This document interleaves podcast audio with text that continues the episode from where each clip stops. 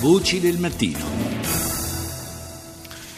Oggi si celebra la festa dell'Europa, la data è stata scelta per ricordare l'anniversario della storica dichiarazione di Schuman in occasione di un discorso a Parigi, l'allora ministro degli esteri francese, eravamo nel 1950, espose la sua idea di una nuova eh, cooperazione politica per l'Europa, una cooperazione che avrebbe reso eh, diciamo impossibile una nuova guerra tra le nazioni europee.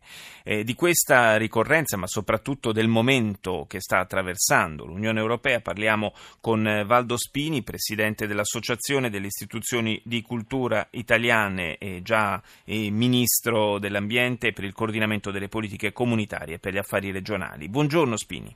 Buongiorno a voi.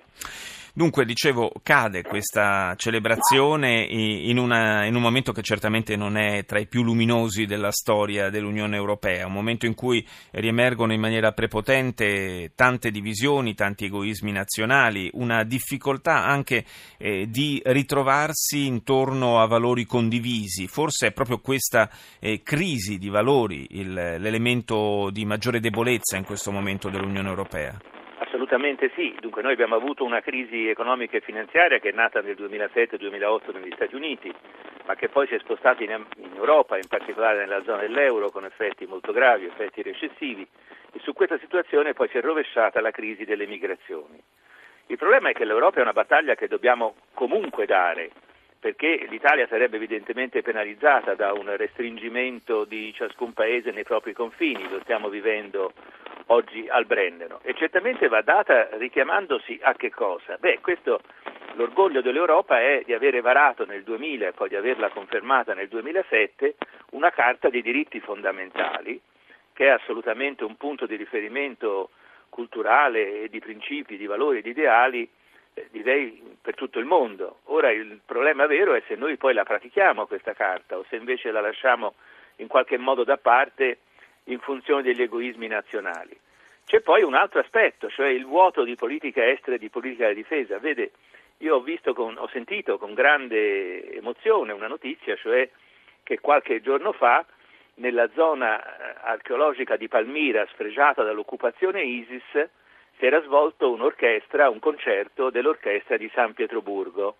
Ecco, eh, è un sintomo, diciamo così, di, di una vicenda culturale europea, ma anche dell'assenza di una prospettiva strategica europea, diciamo la verità, dall'intervento in Iraq in poi eh, queste operazioni in Medio Oriente sono state piuttosto sbagliate, pochissimo azzeccate. Oggi ci troviamo a dovere, questo da parte di tutto il mondo occidentale, sì. eh, dobbiamo gestire una ripresa. Questa assolutamente eh, si esprime anche attraverso la proposta italiana del Migration Compact, cioè di una politica che è diretta a aiutare quei paesi da cui proviene l'immigrazione in modo che l'immigrazione possa essere ordinata e non incontrollata.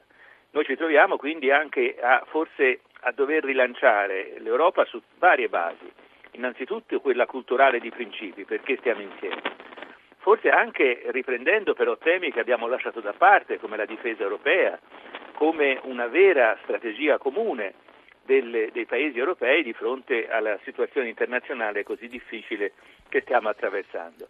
Segni controbilancianti ce ne sono, perché il fatto per esempio che a Londra vinca le elezioni, e Londra sono 12 milioni e mezzo di abitanti, un candidato che si dichiara a favore del referendum per la permanenza della Gran Bretagna nell'Unione Europea ed è poi l'espressione di una emigrazione di seconda generazione, sì. beh, questo vuol dire che i valori e la cultura dell'Europa eh, hanno dei nemici, certo, ma anche trovano dei consensi, riescono a sfondare riescono a percorrere la vita più profonda del nostro continente. Però Spini, un po, tutti, un po' tutti i commenti che ascoltiamo, abbiamo ascoltato in questi mesi, quando si parla anche della Brexit, eh, si fa soprattutto cenno alla convenienza economica o al rischio per l'economia di abbandonare l'Unione Europea, insomma tutto sembra eh, ruotare sempre più intorno a questioni finanziarie o economiche e sempre meno intorno a una comunione comunione di valori.